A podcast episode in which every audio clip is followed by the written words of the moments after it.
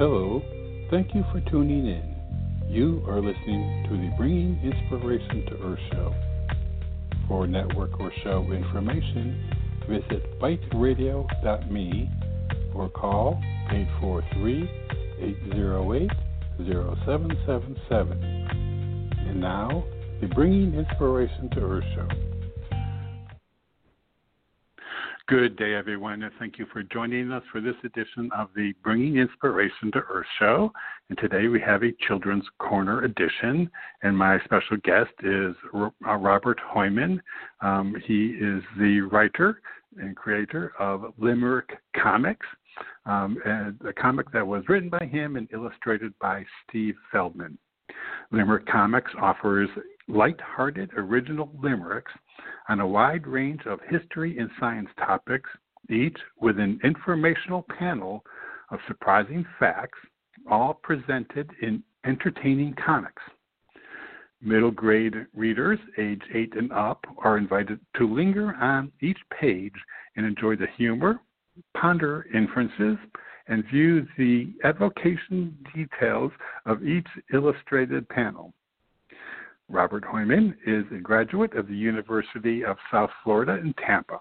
His journey as a classroom teacher spanned 41 years teaching in private and public schools in Florida, California, and Virginia. Limerick Comics is his debut book, and he is a member of SCBWI. Uh, for more information, you can visit the website, which is limerickcomics.com. Okay, so that I'd like to welcome Robert to the show. Good day, sir. Hello, Robert. Uh, I'm delighted to be with you today. Thank you. I really enjoyed reading your limericks, and also I was very I learned quite a few things from the informational part. Um, so anyway, it was, it was it's a, a very uh, playful kind of book. So um, I, I, guess what, where we should start was is would you mind sharing with the listeners just what limericks are, and you know, you know what is uh, when did you become interested in them? Why why did you choose this form for your debut book? Well, the idea for creating Limerick Comics was really born out of necessity. As you mentioned, um, my career was spent in the middle grade classroom and uh, I read to my own two sons every night after work, and I had a, a great variety of books in the home. I tried to make it literature rich. And so I had a book from home that I brought to school, one that my two sons particularly found entertaining. And it happened to be the Book of Nonsense by Edward Lear, the uh, quintessential British author, poet, and illustrator who um, presented the superb form of limericks that he popularized. So the book had his own illustrations in it and rather silly stories. And as expected, when I brought this to school, uh, the students were delighted by the humor and the downright silliness. And when the book was completed and we had run uh, out of limericks, we'd reached the last page, the kids pleaded for more. And I thought, well, okay, I'll just get another book. So I was, because the kids had shown so much enthusiasm, uh, I headed for the school library and couldn't find any books uh, featuring limericks. So I went to the public library and local bookstores, and still, surprisingly, I could find no books that featured limericks for children.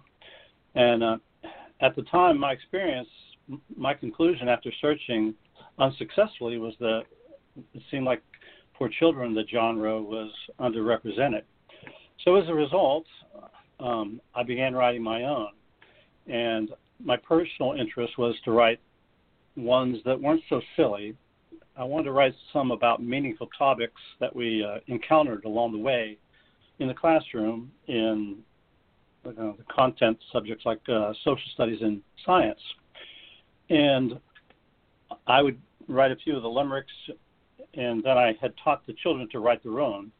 And both theirs and mine, I passed out, and uh, they would illustrate them and come up with the most amusing illustrations. They were really cute and delightful. And for their uh, structure on the limericks, I went ahead and uh, passed out the phone book because the easiest way to generate a first line of a limerick was to write one about someone's name, and then you could find a second line easily to uh, rhyme with that. So anyway, um, I had this giant collection of limericks, both my own and ones that the students had written, and the the focus had turned to from doing a lot of enjoyable, fun, creative things in the classroom to more uh, preparing kids for state uh, mandated testing programs. So there seemed to be, unfortunately, less time to do plays and some of these more creative endeavors. So uh, as the years went by, I, I routinely shared the limericks with my students in school districts from California to Florida, and the reaction was the same. the kids were always enchanted by the humor. They would sit. And, I would place the, the the limerick and the illustration on the chalk ledge after I had read them, and I'd get the most puzzled looks and the most uh, interested reactions to the, both uh, the stories and the pictures. So it became clear upon my retirement that I really wanted to make it a priority to polish off my old limericks, write new ones, uh, provide a fascinating accompaniment of fun facts to inspire discussion or discourse between teachers and students or kids and parents. I was I was really hoping that the book would appeal to parents to read together with kids because um, it's not only younger preschool parents that enjoy reading with their kids and need to read with kids. Uh, the parents of middle grade children also need to have involvement and develop literacy and fluency with their children. So anyway, uh, my my next goal was to find a brilliant illustrator to create evocative comics and really thoughtful illustrative panels, and the, the result was my debut book of uh, Limerick Comics. Wow! So one of the things that I um, I find you know very interesting when it comes to um, authors who um, write books and have illustrations is that connection of you know finding the illustrator. Um, so um, can you tell us a little bit about how you found Steve. I mean, because he did a wonderful job. I mean, those they're very colorful, and you know, and and I mean, I could just imagine, you know, as a parent reading to their child the stories. Um, I could just see children, you know, pointing to different parts of the picture, the illustrations that he made, in, and commenting, or maybe even, you know, creating their own stories or additional parts to the story. So, how did how did you um, connect with Steve for this project? I went to a, a couple of websites. Uh, one of those, I think, was Children's Illustrators. One features children's illustrators from around the country, and I they had portfolios on display, and I would go through and look at the various styles and and uh, the types of images that were there, and uh, I found you know an unending number of qualified illustrators who were very brilliant and gifted, and I looked through them, and um, over time I kept finding myself going back to uh, Steve Feldman's particular style. I was just really drawn to it, and as I looked through his uh, portfolio and the diversity and the nature of his illustrations, and uh, I, I, just uh, was continually drawn to Steve. And I'm I was uh, obviously an unpublished author, and when I reached out to Steve, I was more than thrilled that he considered working with me. He asked me to send over a manuscript. He looked it over, and uh, I guess the nature of the project really appealed to him, and he was drawn to it right away. And I'm so thankful for that.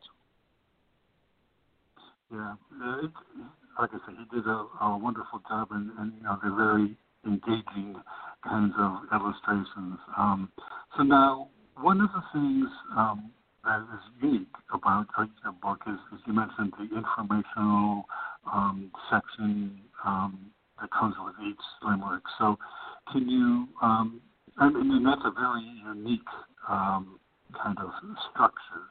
So, can you tell us, um, you know, when it came to um, the, you know, deciding on particular topics, you know, that were going to be discussed? I mean, what was the process of identifying the, the kinds of information that you wanted to include in that that section? Well, the topics in Limerick Comics are, are varied. And so um, they're essentially ones that I gathered along the way throughout my teaching journey of over 40 years, coming across so many in teaching all the different subjects. I, I, I chose a subject matter that I particularly found personally fascinating, but I also tried to include many topics that I remember eliciting interest, intrigue, uh, curiosity on the part of the students. Um, some limericks were built around introducing a, a particular concept like um, bioluminescence or introducing the idea of uh, gastroliths, which I found quite unusual, uh, or just something uh, extraordinary like the fact that uh, octopuses possess three hearts. Uh, others address uh, the natural curiosity that's found in children. You know, I found in the classroom they're always wondering um, where things come from, or there's a natural curiosity about the origin of things. It could be something real complex like uh, roller coasters. Where did they first get the idea for roller coasters? Or it could be something quite ordinary like uh, cement, you know, a common construction material that has endless applications. So, uh, wanted to put together a collection that would uh, interest kids, and my intention was to, you know, use a literary device, a clever, humorous lit- literary device to elicit interest in uh, a variety of different topics and get kids excited about learning.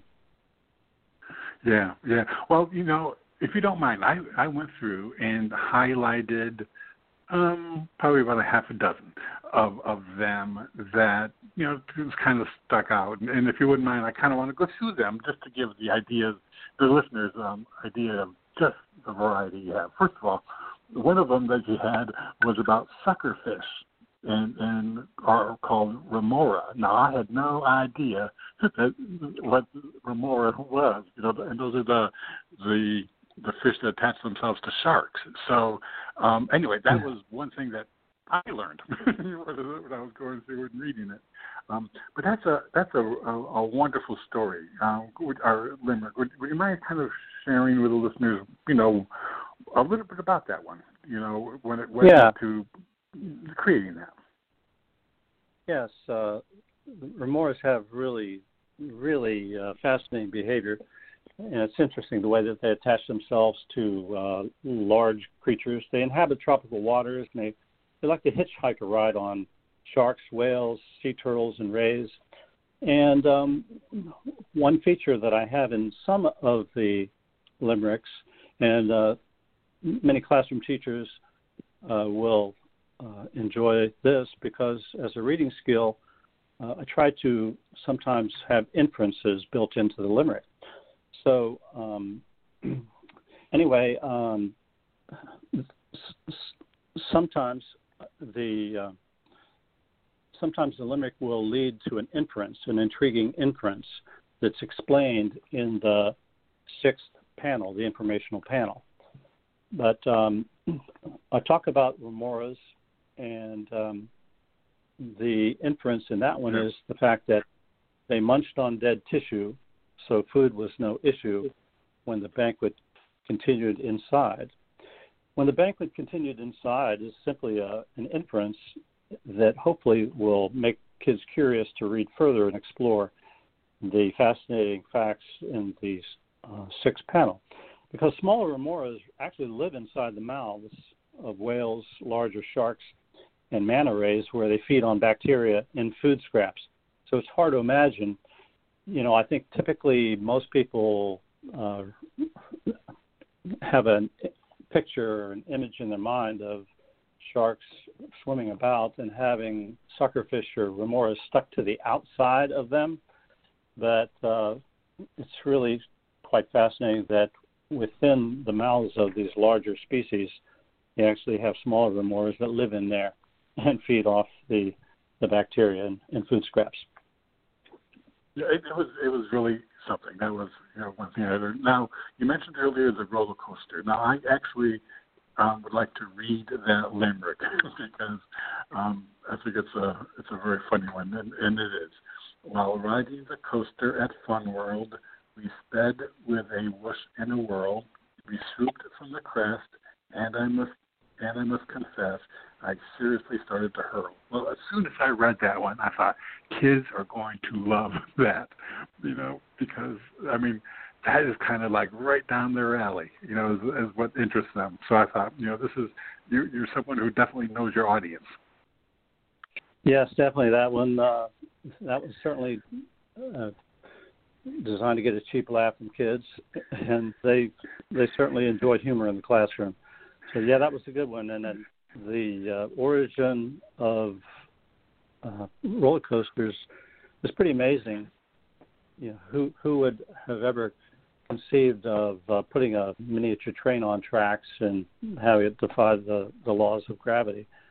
But uh, it had its origins in uh, Pennsylvania. They transformed some of the some of the ski slopes in the wintertime, and they had these uh, sleds, and they needed something uh, to, in a way to use those slopes to attract tourists and people during the off season. So during the summer months, they they built these uh, tracks upon coal coal railroads. Yeah, it's a fascinating wow. history. We cover that in the book. Yeah, it is. It is, and you know that's uh, the one thing that you know um, uh, so many kids have have experienced. So um, yeah, uh, it, even yeah, if they didn't, didn't uh, Yep, and uh, the actual origination came from Russia when they just used uh, sleds uh, descending down the winter slopes in little ice frame ice slides. So it, uh, started out in a very primitive nature in Russia, adapted to little coal carts in Pennsylvania, and uh, you know these days we have them that don't just go on a camelback down a track; they actually go 360. You won't you won't catch me on one of those. no, no, me either. So, uh, you know, also one of them that you had, um, you talk about bats, and you you you know talk about bats in the belfry and blind as a bat. So, you know, those are sayings that I think children may hear, you know, from from adults. But you know, one of the things I've uh, noticed is that that um, you know your your description is uh, you know leads into the the background of those. So I think that would stimulate. I would think that that would stimulate a child that if they hear a saying that they don't know what's about, to to maybe go and explore its origins. Yeah, very much so. And again, that was uh, an opportunity to uh, teach an interesting concept of echolocation.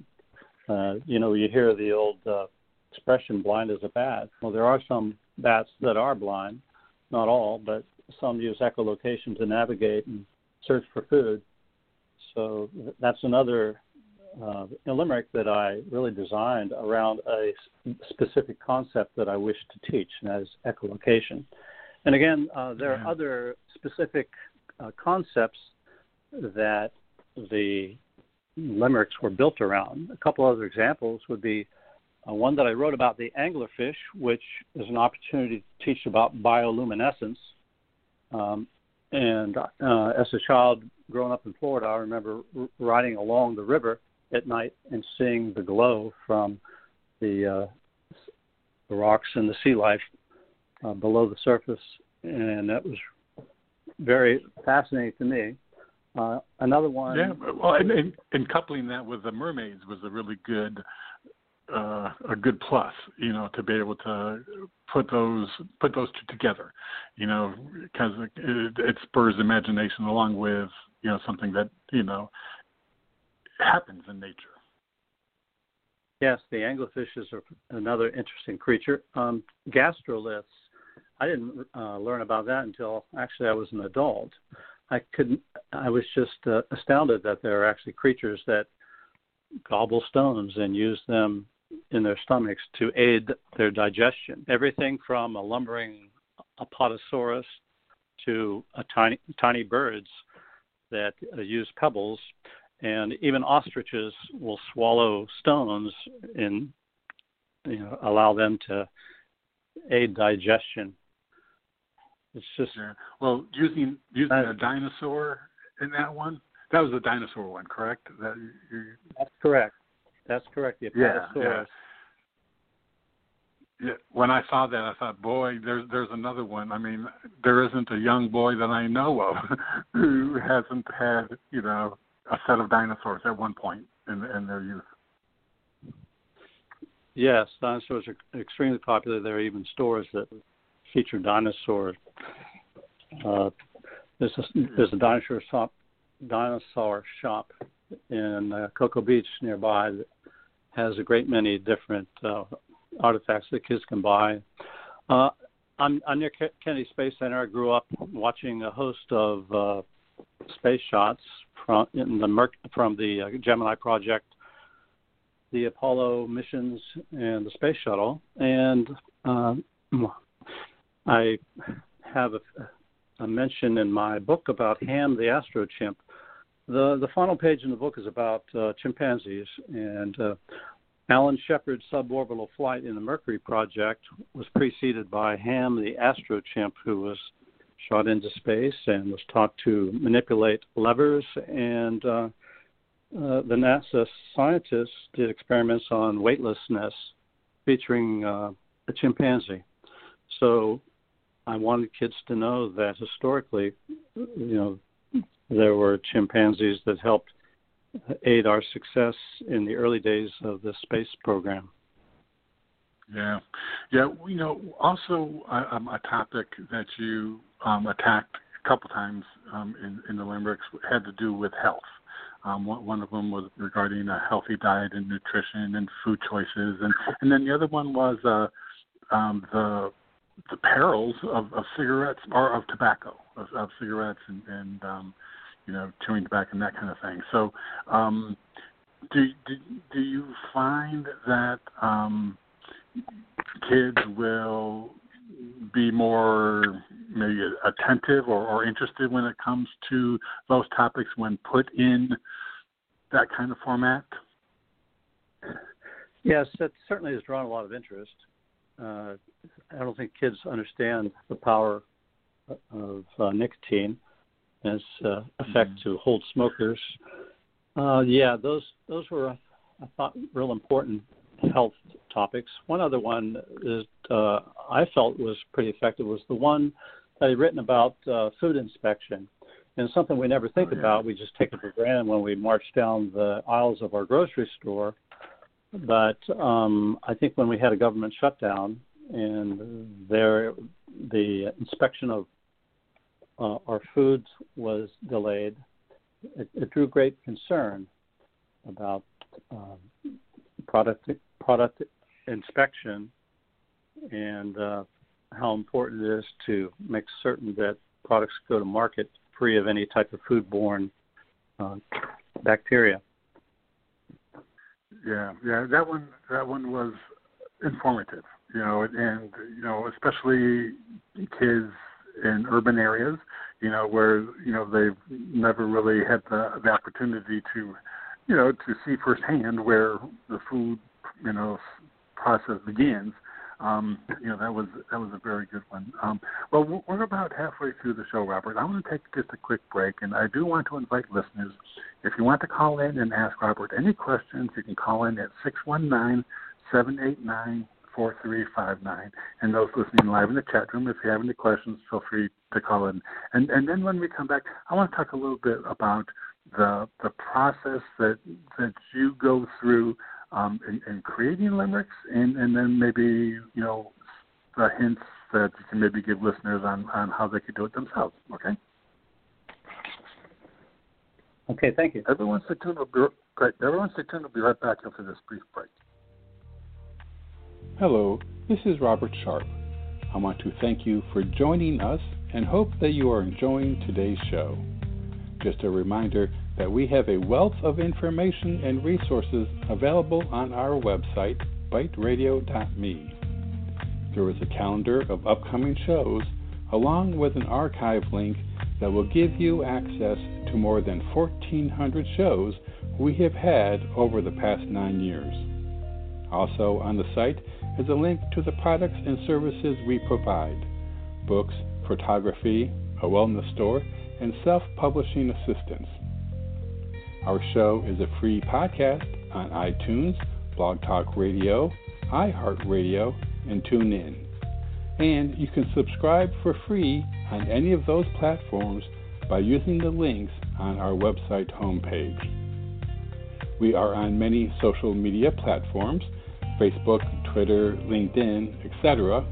And we also have buttons to those platforms at the top of our homepage. Our website, biteradio.me, has much for you to explore and enjoy. I also very much appreciate you supporting our guests, and especially today's guest. And now, back to the show. Okay, everyone, thank you for staying with us. Again, today my special guest is Rob Hoyman, Robert Hoyman, and we have been talking about his new book, The Limerick Comics, um, that he created with along with illustrator Steve Feldman. Um, you can find out more about um, the offering by visiting the website limerickcomics.com. Okay, with that, we're back, Robert. Back, Robert. Okay, good. You're right. So um, one one of the other uh, limericks that you um, said you had some interesting kinds of connections um, was was the one that you did about the Titanic. So can you tell us about that particular limerick? Yes, uh, that particular limerick had to do with the fact that after the James Cameron film came out, I think it was in the mid '90s. Uh, it I saw a tremendous amount of interest on the part of the children about the story of the Titanic, and there were a number of library books that uh, kids would bring to the classroom. They they would rotate and check out them every week, and it just seemed like every time we went to the library, the kid brought back some book uh, having to do with the Titanic.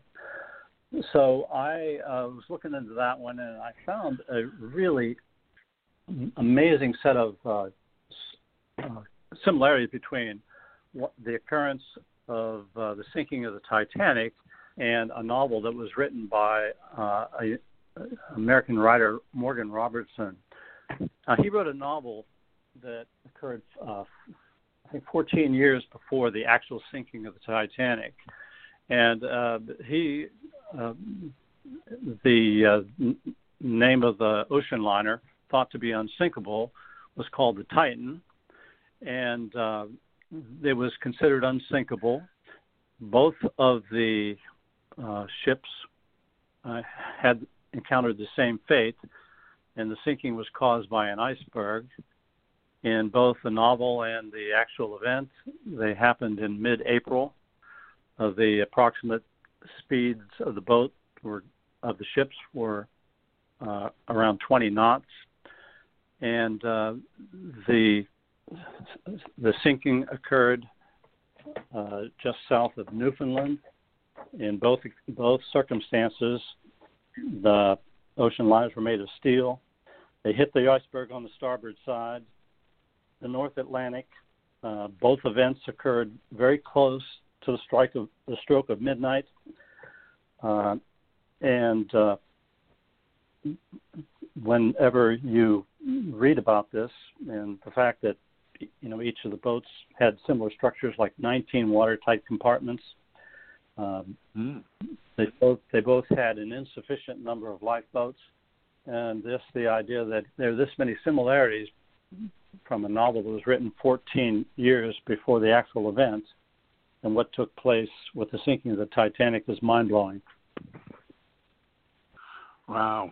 Yeah, it's uh, yeah. A lot of that information I had had no idea um, about, and, and it, like I say, you know, I mean, this not only teaches children but also for the uh, the parent or the educator, you know, who is um, um, you know reading it to their charges, you know. Um, so do you? Do you well, let's say for for the um, would you say that the audience for the for the comics are both parents and educators and, and we, just in general um, people who interact or, or work in the idea the education of children?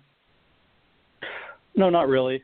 I think that uh, you know, what we tried to do with the book uh, was try to create a a book that was create that was uh, worthy of the coffee table, and uh, a great many people are interested in limericks. People, you know, kids and uh, people of all ages. You know, my focus was to, in the structure of the book, you know, again, write a clever limerick that would elicit interest in all of these various topics.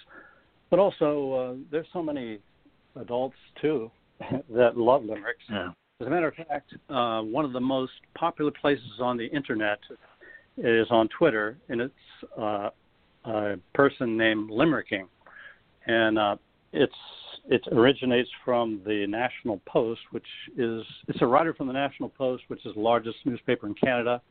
It's called Limericking. He has over a hundred. He or she, don't know which, has over a hundred thousand followers, and it's dubbed as the news gets verse so I, it was really fascinating to me uh, when I put this book together and came across Limericking that uh, kind of there are some similarities. So I reached out to this person and let them know that you know I had uh, written this book, and also it, it's accompanied by nonfiction. Uh, it has an accompaniment of nonfiction to match with each limerick not unlike what he presents. And uh, he, this, they got back to me and uh, was very, very helpful and accommodating, complimentary, and uh, retweeted my Kirkus review and has offered uh, quite a bit of support for my project. So just the fact that, you know, here you have someone that does a similar uh, mm-hmm. similar use of blend of nonfiction and limericks, and it has a following of 100,000 followers, uh, speaks a lot to you know, the literary device and how popular it is. Yeah, yeah, it does, and and um, yeah. So now, um, can you explain um, kind of the what the structure of a limerick and, and you know how how does one go about? I mean, I'm sure it's probably depending on the individual, but I mean, is there a kind of a formula or, or a, a process that, that you go through when, when, when creating a limerick? Yes, well, a limerick essentially is a poem that consists of five lines in a single stanza, and the rhyme scheme is A A B B A.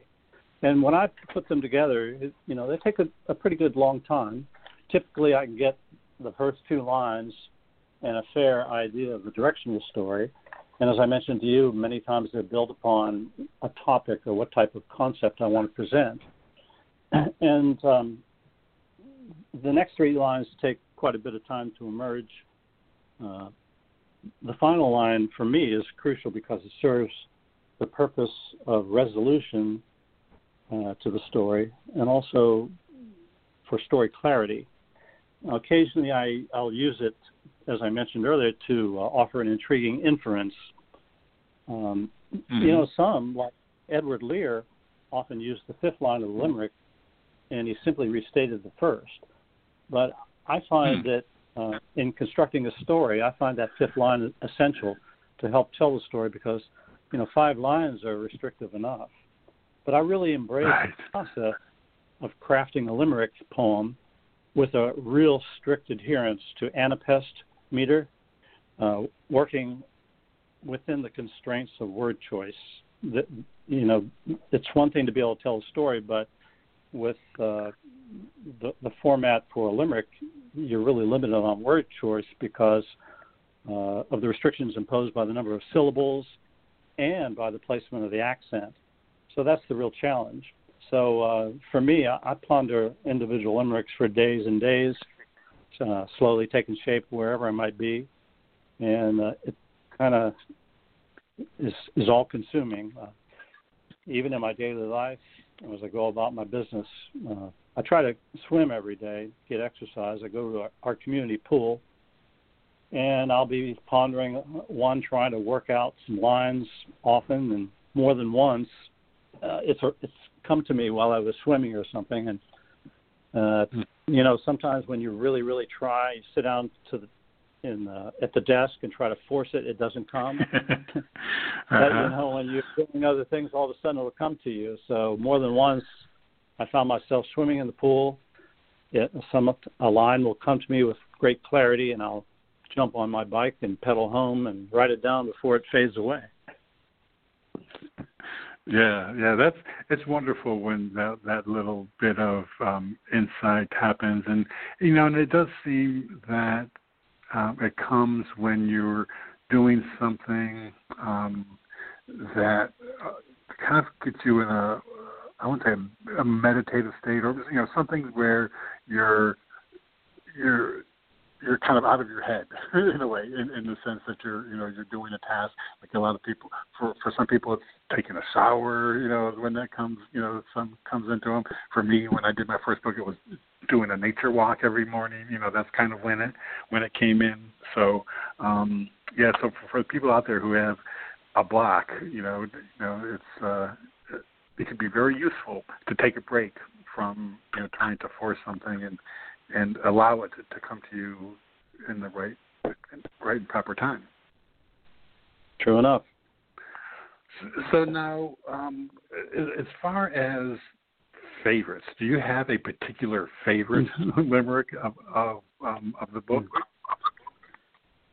Well, not really. Um, I like them all. Uh, some of the subject matter, of course, naturally would interest you more than others, but you know, all these limericks are they're like they're like my two sons. You know, I love them equally while appreciating their unique qualities. But uh, uh-huh. you know, I guess um, if I were forced to pick one, I'd have to pick the limerick that I wrote about uh, King Tut, uh, Tutankhamun, the Egyptian pharaoh. yeah, that one always brings a chuckle. You know, I have the last line and kids can really relate to this because they love being in charge. Uh, at 19, no pharaoh was cooler. yeah, I know, and all his bling. yeah, so um, yeah, that that that's really really uh, really nice. You know, and uh, you know, I must say, they're really all of them uh, just, the variety of of what you have. They all, you know, really have something to teach. I mean, some things like the the 20 mule teams one, you know, that some kids may not have any idea, you know, about mule teams, you know, but but it's a wonderful history lesson you know, and you know that went along with the, the Pony Express, and you know, so I mean, in a way, you, right. you really do bring a bunch of history into the into the limericks. Yeah, I think there will be a number of children that are surprised that we did, there was a time when we did not have instantaneous email. I know, yeah. or, or lamp lighting, having to light the lamps, you know, the street lamps. Yes, yes, and kids can really relate to that uh, the, the Link Boys of London, how they would walk the uh, the dark streets of London with torches, and for a couple of uh, pennies, they would uh, escort uh, wealthy people to restaurants and uh, out into the dark evening at a time before we had street lamps. And uh, you know, one thing I want to mention too uh, is the the uh, pr- panel progression and the thoughtful illustrations on the part of my partner Steve Feldman, and uh, there are some that he has some of the illustrations in the panels that actually overlap, and he he he has put forth so much thought in what he wants to reveal, and when in you know putting together the five panels illustrating each of the individual lines of a limerick. And you know, I've seen some of the limerick books that I had referred to earlier, the ones that I'd seen, and, and basically uh, you'll have a, a limerick about a story and then a single illustration.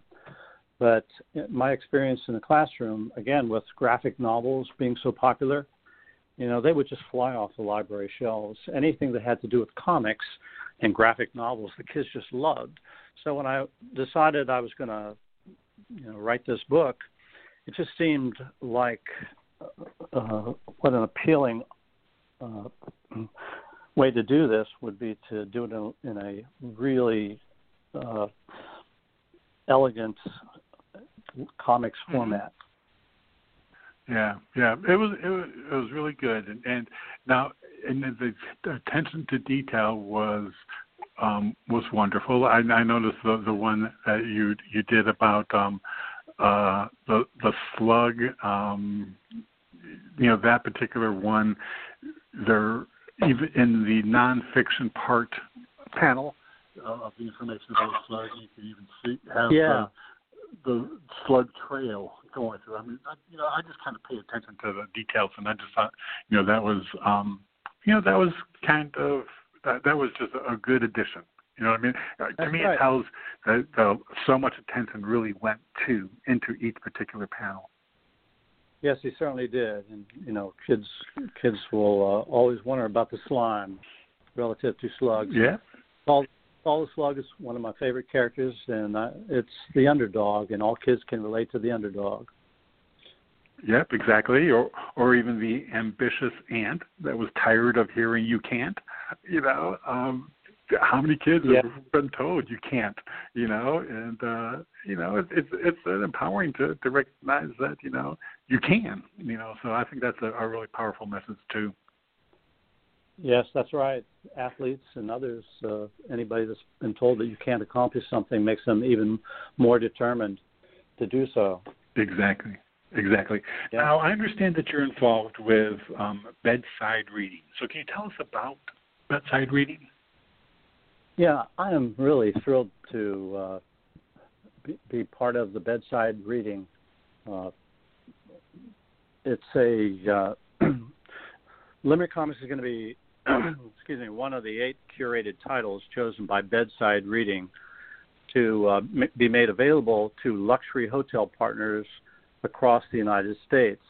And it's a company that puts forth um, books by the bedside for guests of uh, hotels that are uh, in uh, you know, Florida, California, and all states in between, and uh, they they're the world leader in providing this valuable amenity, and it's essentially to enhance the hotel experience.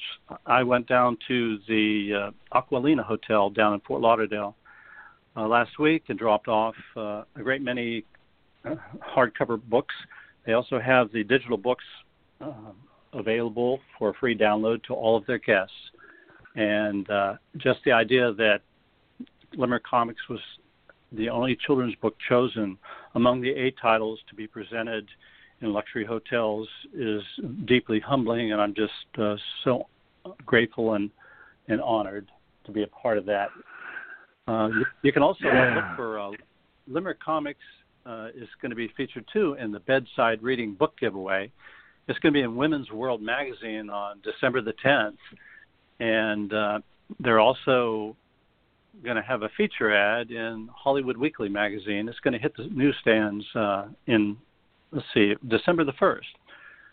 So to learn more about the book giveaway on Women's World magazine and uh, the Hollywood Weekly bed, uh, bedside reading on the download, you can go to uh, my website at uh, limerickcomics.com and also go visit stevefeldman.com to see uh, a great many of Steve's uh, illustrations and his artwork. The wonderful thing about uh, Steve's involvement in Limerick Comics was that, you know, uh, it was a bit different from a lot of the books that he'd illustrated. When you when you when you uh, illustrated children's books, Steve had said that you know you have a lot of variations on the same character or scenery, And the nice thing about Limerick Comics was that uh, you know the subject matter changes with the turn of the page, and it really gave Steve an opportunity to show his great versatility as an artist. And uh, yeah, that's one wow. of the, that's one of the appealing things about uh, Limerick Comics too is it's it's so good for uh, reluctant readers. Uh, teachers know this, and probably many parents know that there are a great many kids who really don't love reading, and we always strive to find a way to get them interested in books. And a number of kids uh, are unable to start and finish a book. And uh, Limerick Comics allows that because you know the subject matter changes on each page, and it's really something that would appeal to reluctant readers and avid readers alike. Yeah, yeah, and and like we said, I mean the variety of subject matter is so varied. Um, you know, it's great. Um, uh, well, Robert, I really wanted to thank you for your time today. Again, I really enjoyed the book, and, and congratulations on being included in the bedside reading um, project. There, that's going to give wonderful exposure, you know, to your book. Um, now, I, I'm assuming that you maybe have more comics in, in the queue. Yeah, I may have uh, a few that didn't make the cut. Uh, a great many of those uh, may or may not be uh, academically uh, valuable. Right. Some are kind of silly and absurd, but uh, they're enjoyable too. So who knows? We may put those out at some point. But uh, yeah.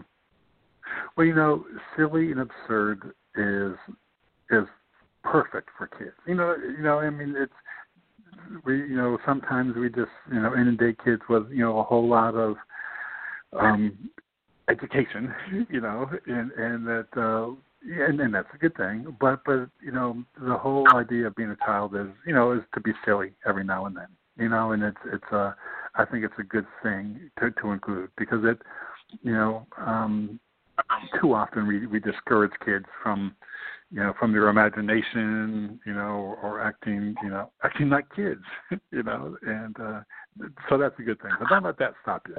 You know, that's silly is good.